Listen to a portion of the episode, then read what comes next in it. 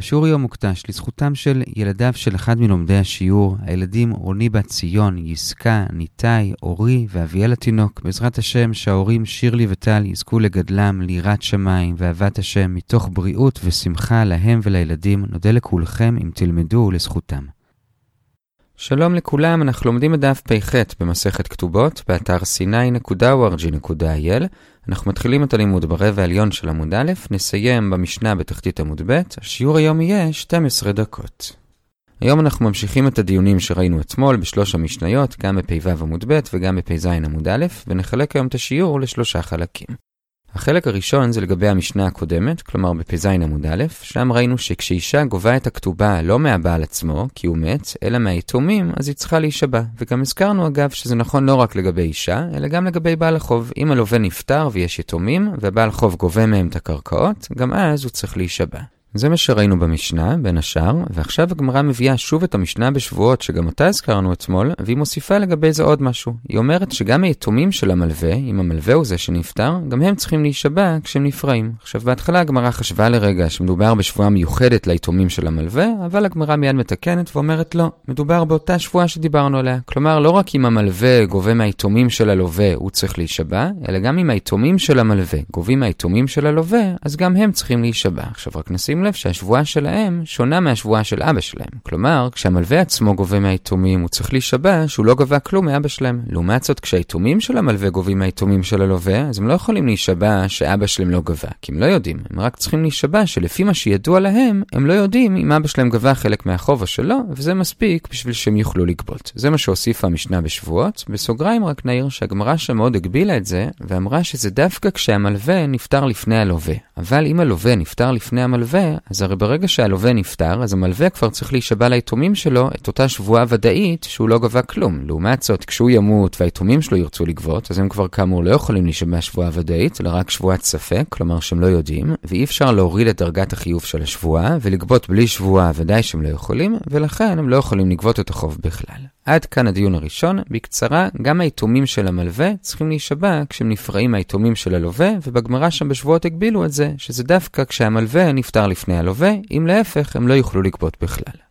הדיון השני לגבי השבועה כשנפרעים מהיתומים של הלווה, זה שאומר רבי זרייקה, מתי צריך שבועה כשנפרעים מהיתומים? רק אם היתומים או לא אומרים כלום, או שהם אומרים, אבא אמר לנו שהוא אמנם לווה, אבל הוא פרה, והוא שכח לקחת את השטר אליו, ואז המלווה או היתומים שלו צריכים להישבע והם יגבו את הכסף. אבל אם היתומים לא טוענים שאבא פרה את ההלוואה, אלא הם טוענים שאבא אמר להם שבכלל לא הייתה הלוואה, אז הרי בזה שהם אומרים שלא הייתה הלוואה, הם בעצם גם אומרים שהוא לא פרה את ההלוואה. כי הרי אם לא הייתה הלוואה לטענתו, אז ודאי שהוא לא פרה קרא אותה, אז בעצם יוצא שלמלווה או ליתומים שלו יש שטר ביד, אז הלוואה ודאי שכן הייתה, והיתומים מודים שאבא שלהם לא פרה, כי הרי הם טענו שבכלל לא הייתה הלוואה, אז ודאי שהוא לא פרה, וממילא המלווה או היתומים שלו כבר לא צריכים להישבע שהלווה לא פרה, כי הרי בעצם היתומים שלו הודו שהוא לא פרה. זה הדיון השני לגבי השבועה על היתומים, ועד כאן החלק הראשון של השיעור, הגענו לשליש התחתון של עמוד א'. החלק השני זה חלק מאוד קצר, וזה לגבי שאמרנו שאישה יכולה לגבות את הכתובה שלה שלא בפני בעלה, כמובן שהיא צריכה להישבע בשביל זה, והשאלה היא, האם זה נכון גם לגבי בעל חוב? כלומר, אם הלווה של אדם ברח לחו"ל ואי אפשר ליצור איתו קשר, האם המלווה יכול להישבע בפני הבית דין, והבית דין יגבו בשבילו מהנכסים של הלווה. אז לגבי זה יש מחלוקת, רב יצחק נפחא אומר שלא, הוא אומר שזה קולא מיוחדת באישה משום חינה, כלומר רוצים שיהיה לה כסף ואז היא תישא חן בפני הגברים וירצו להתחתן איתה. לעומת זאת רבא בשם רב נחמן אומר שכן, גם מלווה יכול להישבע ויקחו לו מהנכסים של הלווה. ולמה? כי רוצים לדאוג למלווים. ולמה רוצים לדאוג למלווים? לאו דווקא לטובתם, אלא כי באמת בסופו של דבר זה טובת הלווים. כי אם המלווים יראו שהלווים לא מחזירים להם והבייטין לא עוזר להם, הם יפסיקו להלוות. לכן זה טובת הלווים שהבייטין ידאג שיהיה מנגנון של הוצאה לפועל אפילו שלא בפני הלווה. בזה הגענו לשש שורות לפני סוף עמוד א', ועד כאן החלק השני. החלק השלישי מתייחס לחלק שלא קראנו אתמול במשנה, וזה שבסוף המשנה מביאים את רבי שמעון. ורבי שמעון אומר משפט שמאוד לא ברור. אומר רבי שמעון, כל זמן שהיא תובעת כתובתה, היורשים משביעין אותה. ואם אינה תובעת כתובתה, אין היורשים משביעין אותה. והשאלה היא, על מה רבי שמעון מדבר?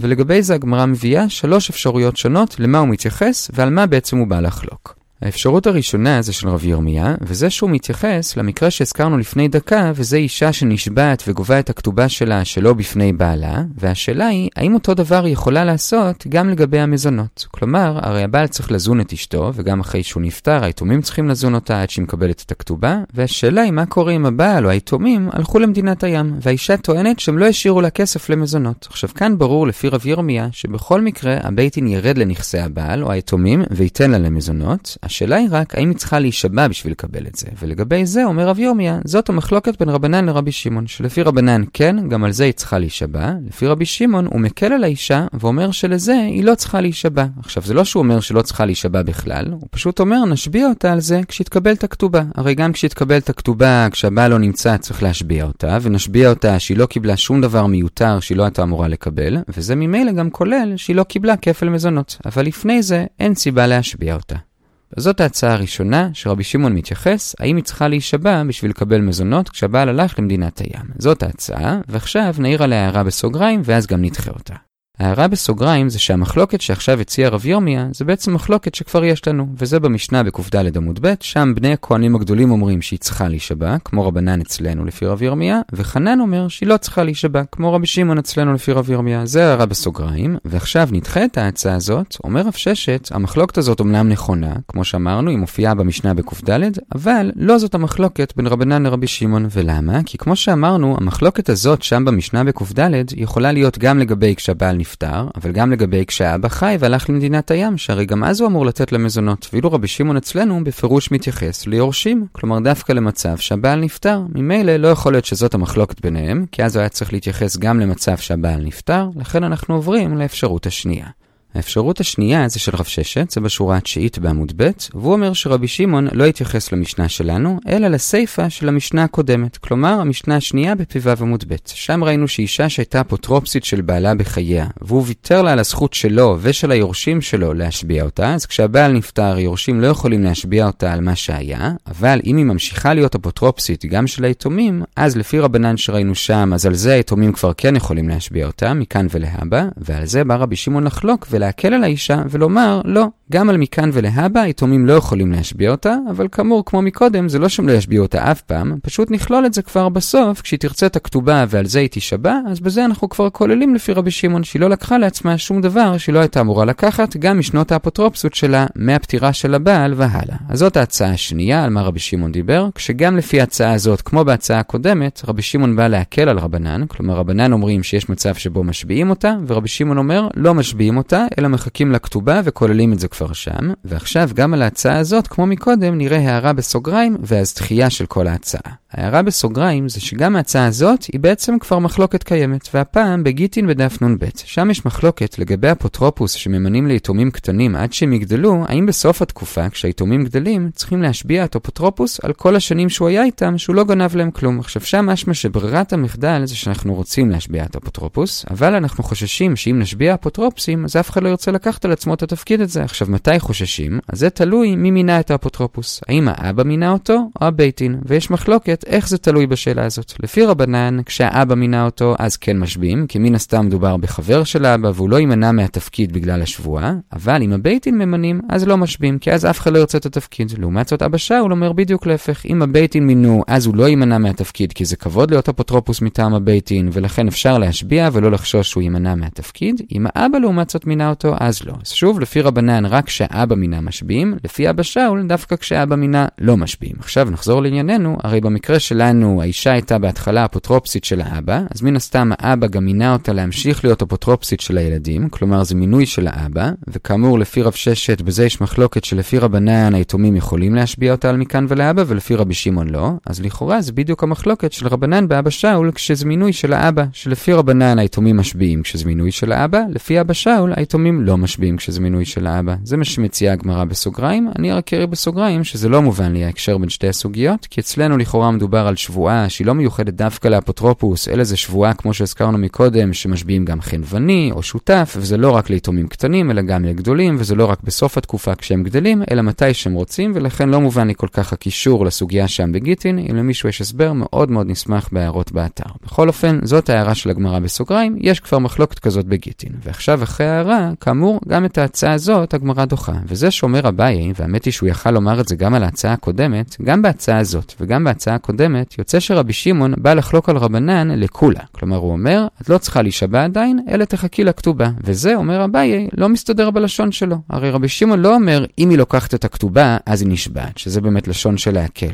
אלא הוא אומר, כל זמן שהיא לוקחת את הכתובה, אז היא חייבת להישבע. כלומר, הוא בא להחמיר על רבנן, לא להקל. לכן אביי מביא הסבר נוסף, זה בשליש התחתון של עמוד ב', ורק נקדים את המאוחר, רב פאפה יאמר שההסבר של אביי נכון, אבל הוא מסביר רק את החלק הראשון של המשפט של רבי שמעון, לא את החלק השני, לכן רב פאפה מוסיף גם הסבר לחלק השני, ואנחנו כאן נביא את אביי ורב פאפה ביחד. אז לפי ההסבר הזה, על מה רבי שמעון מדבר, אז כאמור יש לו שני חלקים במשפט. החלק הראשון של המשפט שלו זה כל זמן שהיא תובעת כתובתה, היורשים משביעים אותה, ולמה זה מתייחס? אומר אביי, זה מתייחס למשנה השנייה בפ"ו עמוד ב', אבל לרישה שלה, ששם ראינו שאבא יכול לוותר על הזכות להשביע את אשתו, גם בשביל היורשים שלו, ועל זה בא רבי שמעון וחולק ומחמיר על האישה, ואומר שלא נכון, אלא תמיד כשהאישה גובה מהיתומים, היא תמיד צריכה להישבע, והאבא לא יכול לוותר בשבילם על הזכות הזאת להשביע אותה, ובזה בעצם רבי שמעון סובר כמו אבא שאול שראינו אתמול, שתמיד הבא להיפרע מנכסי יתומים, לא ייפרע אלא בשבועה. אז זה מה שרבי שמעון אמר בחלק הראשון של המשפט שלו. כל זמן שהיא תובעת כתובתה, היורשין משביעין אותה. עכשיו, מה לגבי החלק השני של המשפט? ואם אינה תובעת כתובתה, אין היורשים משביעין אותה, למה זה מתייחס? אומר רב פאפה, זה מתייחס למשנה לפני זה, כלומר למשנה הראשונה בפ"ו עמוד ב', לגבי שבועת האפוטרופסית שהזכרנו מקודם, במקרה שהבעל לא פתר את אשתו משבועה, ושם ראינו במשנה בינתיים שתי דעות, נלך מהמחמיר למקל, רבי אליעזר שם מחמיר ואומר שאפילו אם הבעל לא מינה אותה אפוטרופסית, בכל זאת הוא יכול להשביע אותה גם על ענייני הבית, כמו פלחה ועיסתה. רבנן שם הקלו קצת יותר ואמרו שרק אם הוא מינה אותה אפוטרופסית אז הוא יכול להשביע אותה, ורבי שמעון מקל עוד יותר ואומר שסתם ככה במהלך החיים הוא לא יכול להשביע אותה בכלל, אפילו כשהוא מינה אותה אפוטרופסית. מתי הוא יכול להשביע אותה? רק בסוף. כשהיא נוטלת כתובתה, אז בהנחה שהיא נוטלת מהיתומים והיתומים ישביעו אותה, אז בזה הם גם כוללים שהיא לא לקחה שום דבר מיותר בתור אפוטרופסית, אבל סתם ככה במהלך החיים, הבעל לא יכול להשביע אותה לפי רבי שמעון. אז זאת ההצעה הסופית. שוב רבי שמעון התייחס לשני דברים, גם למשנה השנייה בפ"ו עמוד ב', ושם הוא החמיר על האישה, כלומר שלפי רבנן האבא יכול לומר שהאישה לא תישבע גם בפני היורשים שלו, ואילו רבי שמעון אמר שהוא לא יכול לעשות את זה, אלא אם כן ישביע אותה, והוא גם מתייחס למשנה הראשונה שם בפ"ו עמוד ב', לגבי כשהבעל לא ויתר לאשתו על השבועה, שלפי רבי אליעזר ורבנן הוא יכול להשביע אותה בשבועת האפוטרופסית, ככה סתם באמצע החיים, לפי רבי שמעון הוא מקל עליה ואומר שלא, אלא רק כשהיא גובה כתובתה, אז ישביעו אותה. עד כאן החלק השלישי, לגבי למה רבי שמעון התייחס, בזה הגענו למשנה בתחתית עמוד ב', נעצור כאן, נחזור על מה שראינו, המשכנו היום את הדיון על המשניות האחרונות שראינו, חילקנו את השיעור לשלושה חלקים.